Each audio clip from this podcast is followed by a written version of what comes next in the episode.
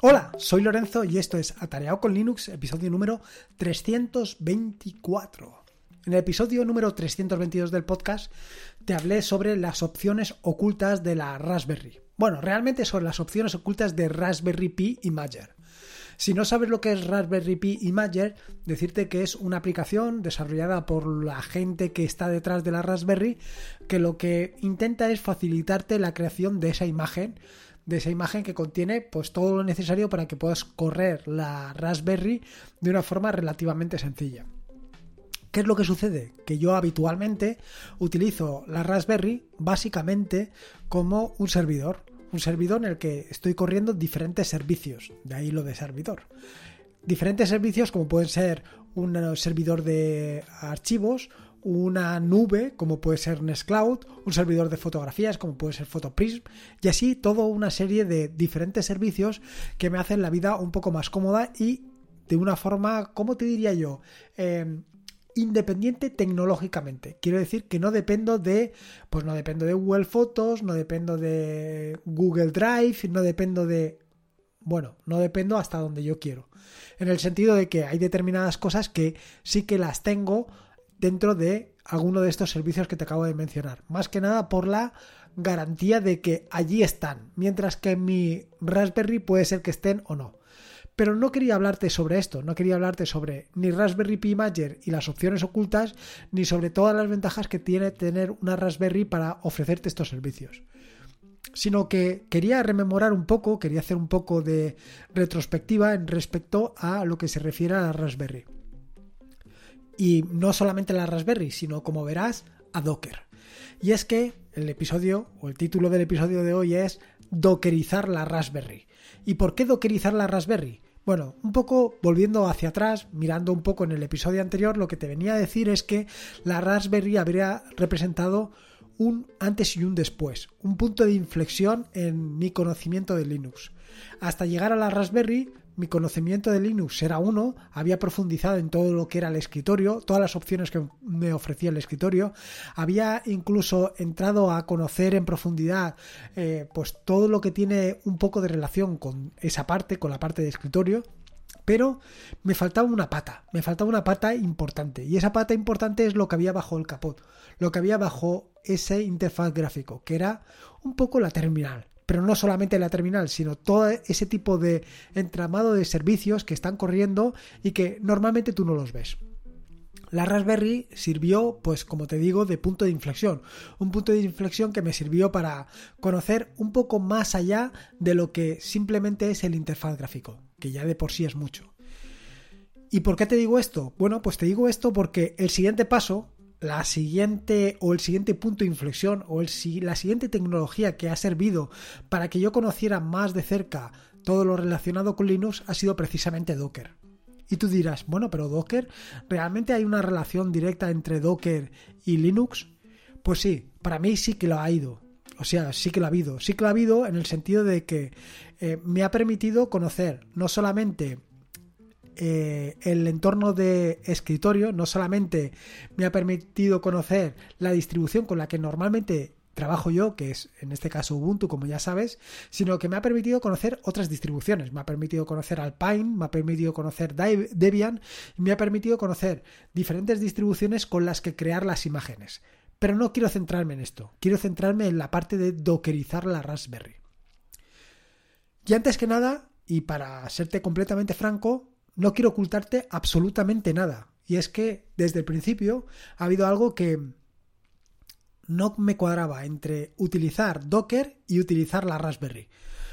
No me quiero decir, no terminaba de cuadrarme porque no terminaba de entender por qué tenía que poner una capa intermedia entre poner un servicio corriendo directamente sobre la Raspberry y ponerlo dentro de un contenedor, dentro de un Docker.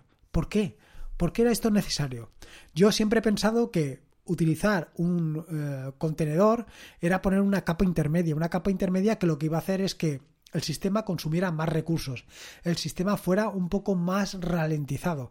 Quiero decir, eh, un servidor web corriendo directamente sobre la Raspberry tendría que funcionar mucho más rápido o tendría que consumir menos recursos que funcionando dentro de un contenedor. Esto es algo que durante algún tiempo estuve discutiendo con Ángel de YouGeek y él me daba su punto de vista y yo le daba el mío. Y hasta que llegó un punto en el que, pues, ¿cómo te diría yo? Aquello todo cuadro. Lo vi claro. No solamente se trataba de que no había tanta pérdida de recursos utilizando un contenedor, sino que además la gente que se dedica a crear imágenes de diferentes contenedores, pues a lo mejor crear una imagen de un engine X, de un servidor web, pues se preocupaba de que ese servidor web estuviera completamente optimizado. ¿Qué es lo que sucede? Que tú, aunque montes un servidor web, puede ser que no lo optimices tanto como alguien que ha preparado ese contenedor con tanto cariño. Pero no todo es así. Quiero decir, no es que yo en un momento determinado y por una iluminación divina comprendiera exactamente que los contenedores o que dockerizar la Raspberry era lo mejor. Todo esto ha sido un progreso, un ir de menos a más. Cuando llegué a este mundo, cuando llegué al mundo de Linux, pues llegué a través del escritorio. Para mí el escritorio supuso un antes y un después, en el sentido de que viniendo de otra plataforma, viniendo de otro, eh, como te diría, bueno, de otro sistema operativo como puede ser Windows, pues allí lo que me encontré o lo que me encontré cuando llegué a Linux es que podía personalizar mi entorno de escritorio hasta límites insospechados. Podía hacer cosas que en eh, Windows, por ejemplo, no podía hacer. No podía personalizarlas o no podía personalizarlas con el nivel de personalización que me permitía hacerlo en el mundo Linux.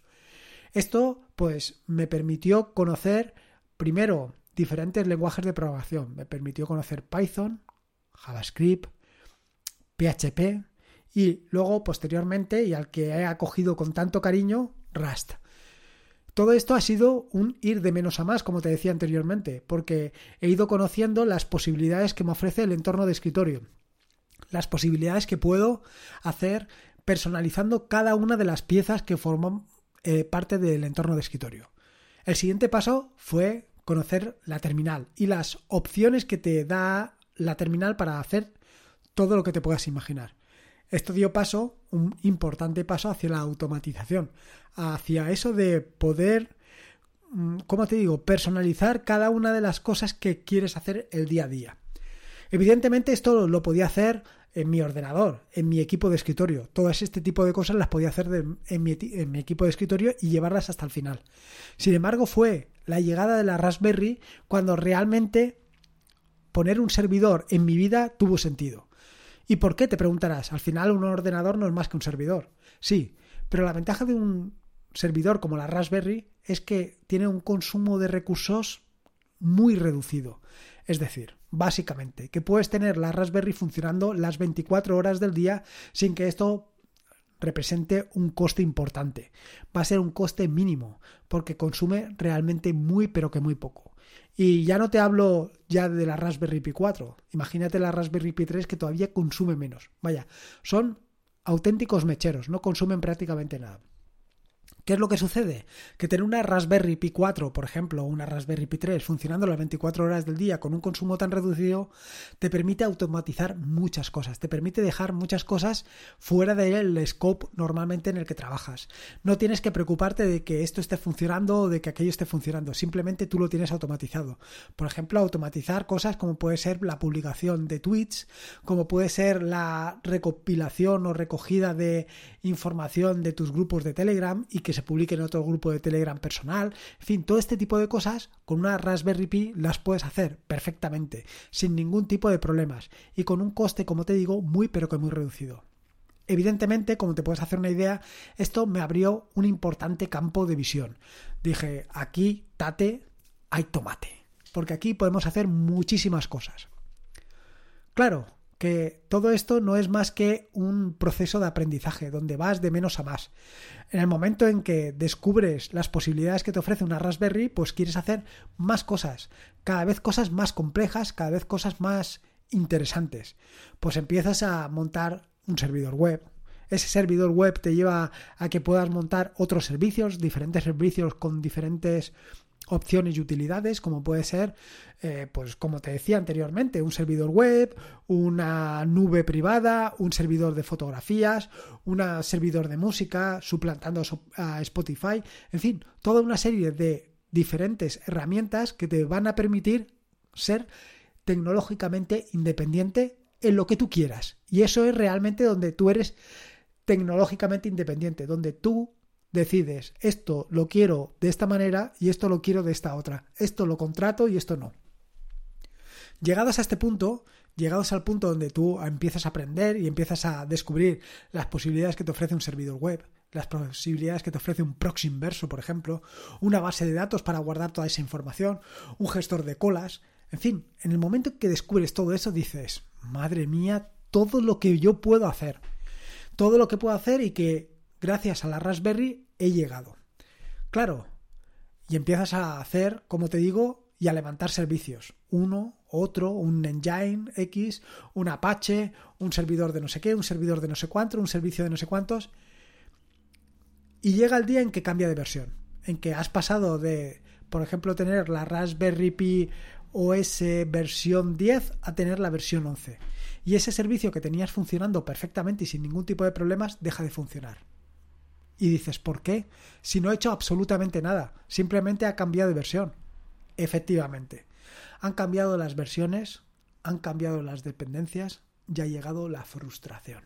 Sí, es así de claro, porque la frustración en este tipo de cosas llega, y llega por lo que te acabo de decir, básicamente por las versiones y por las dependencias.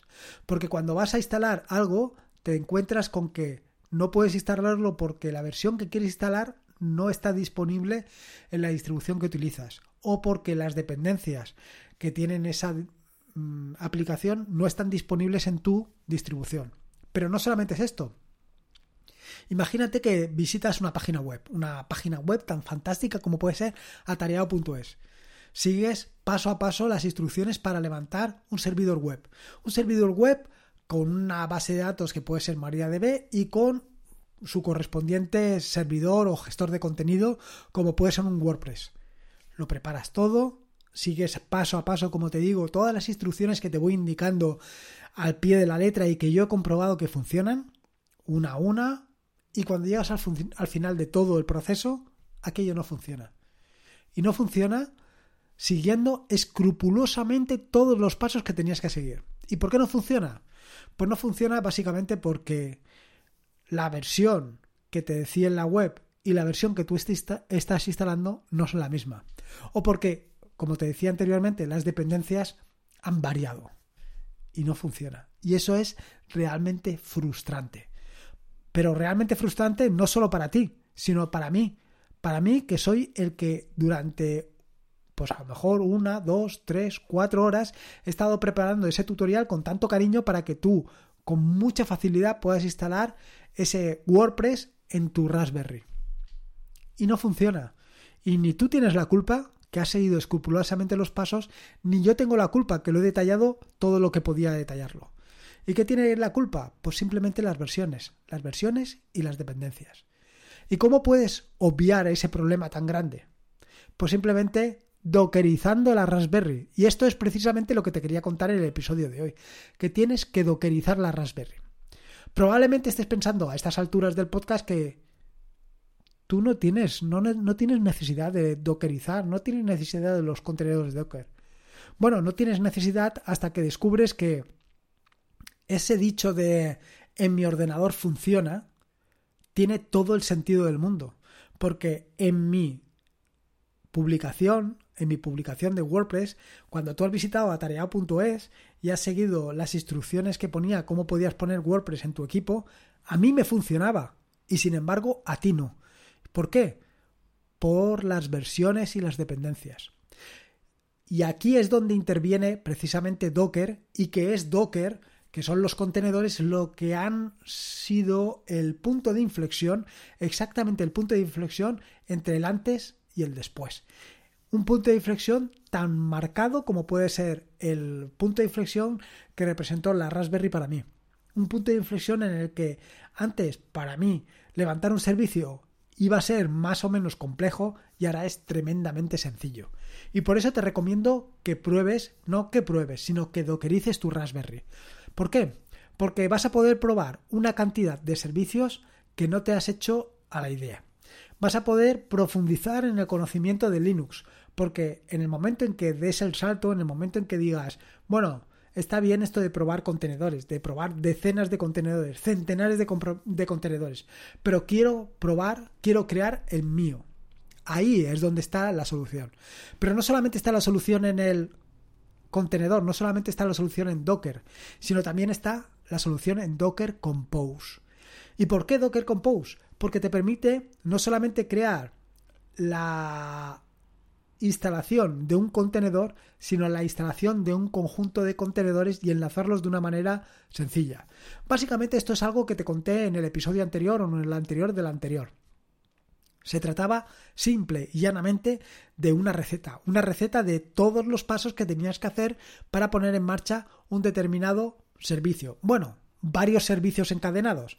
Quiero decir, para tener funcionando, por ejemplo, WordPress en tu Raspberry, no solamente tienes que tener levantado un servidor web, no solamente tienes que tener levantado una base de datos con MariaDB, o no solamente tienes que tener otros servicios anexos, sino que lo tienes que tener todo funcionando a la vez. Esto es el concepto de la receta la receta que te ofrece Docker Compose, que te permite levantar todos esos contenedores con una sola receta.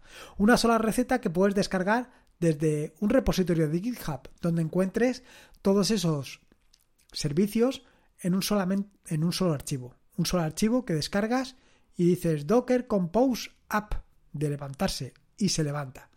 Y a esto me refiero precisamente con la dockerización. En las notas del podcast te he dejado exactamente cómo puedes dockerizar tu Raspberry. Es decir, cómo puedes instalar tanto Docker como Docker Compose. Y a partir de ahí puedes empezar a probar servicios.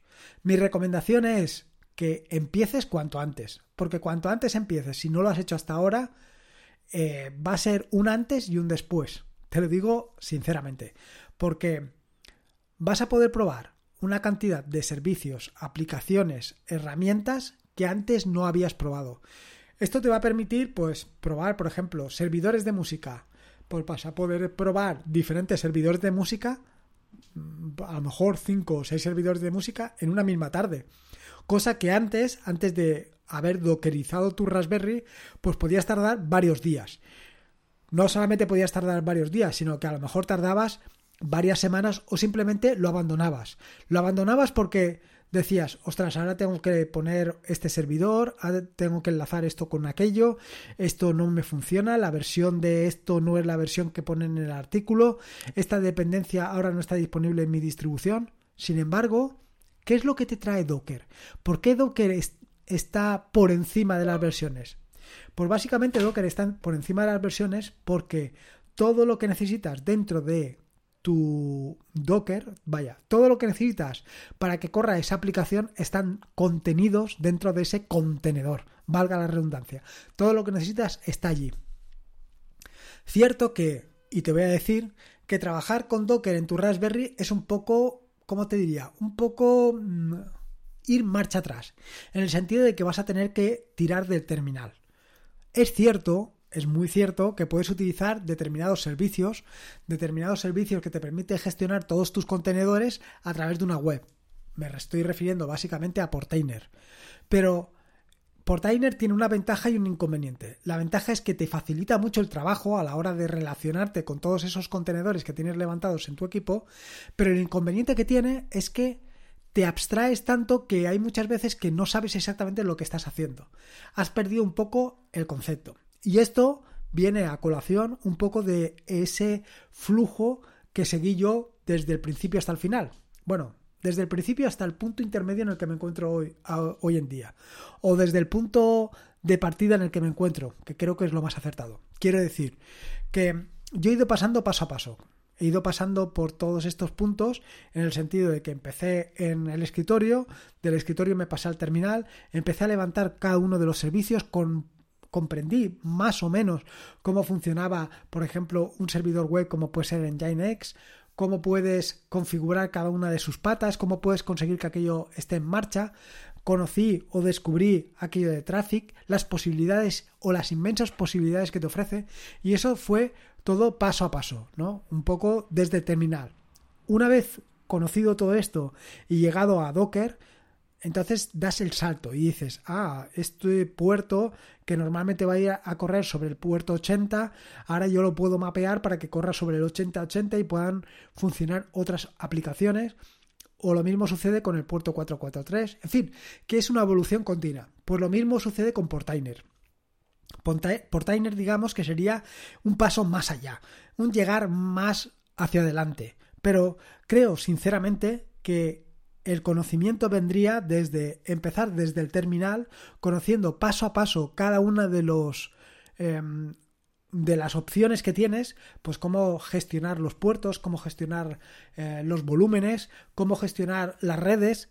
Y una vez todo eso lo tienes, eh, digamos, asimilado, ha calado perfectamente en tus huesos, es el momento de dar el salto. Es el momento de utilizar otras herramientas. Pero yo creo que el paso importante es utilizar el terminal o utilizar la terminal. Yo actualmente, y no te voy a engañar, Portainer no lo utilizo, pero no lo utilizo para absolutamente nada.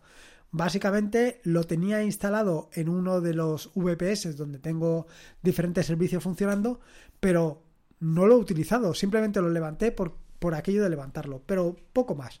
No he hecho ningún uso, uso de ellos. Luego, digamos que el siguiente paso que deberías de dar es levantarte un proxy, un proxy inverso. ¿Y por qué un proxy inverso? Porque te va a suceder exactamente lo mismo que a mí. En el momento que descubras todo el potencial que te ofrece Docker, todas las posibilidades que te ofrece dockerizar tu Raspberry, vas a querer probar servicios. Vas a querer probar no solamente un servicio, sino dos, tres, una decena, una docena, una veintena, incluso un centenar. Y no te estoy exagerando. Quiero decir, actualmente yo en mi VPS tengo funcionando, pues sin, sin exagerar nada, unos 25, entre 25 y 30 servicios funcionando. Esos 25 o 30 servicios funcionando quiere decir que de esos 25 he tenido que probar por lo menos el doble o incluso te diría que el triple. Quiero decir, por ejemplo, eh, servicios de música he probado pues a lo mejor 5 o 6. Y mira que a mí esto de la música, como ya he comentado en más de una ocasión, pues no me interesa. Ahora, claro que lo siguiente que te preguntarás es, bueno, pero todos estos servicios funcionando de forma simultánea, nunca mejor dicho, eh, tendrían que consumir una barbaridad se van a llevar al, traste la Raspberry. Pero no es tanto así, y no es tanto así por el sencillo o por la sencilla razón por la que al final, ¿cuántos usuarios están utilizando tu Raspberry? ¿Cuántos usuarios están utilizando esos servicios que tienes instalados en tu Raspberry? Muy pocos. Pues a lo mejor una, dos, tres, cinco personas. Quiero decir, lo van a utilizar tu familia y algún amigo más pero no, no lo va a utilizar mucha más gente. Así que eh, por eso va a funcionar perfectamente. No es lo mismo tener, por ejemplo, un servidor web en el que, por ejemplo, estás ofreciendo tu página web y tu página web la visitan al día 3.000, 4.000 personas, 5.000 personas, claro, o más, o 10.000 personas, o 100 personas a la hora. En esto no estamos hablando de eso, estamos hablando de 4 o 5 personas, con lo cual va a funcionar perfectamente. Así que mi recomendación es que dockerices la Raspberry. Conviertas tu Raspberry en una máquina de contenedores. Una máquina de contenedores donde tengas contenedores de cualquier servicio que te puedas imaginar. Y ahí es donde realmente lo vas a disfrutar. Porque vas a poder tener contenedores desde eh, cosas tan diversas como un servidor web, como un sistema de gestión o de domotización de tu casa. Y esto es realmente espectacular porque te va a permitir probarlo de forma muy sencilla y sin problemas.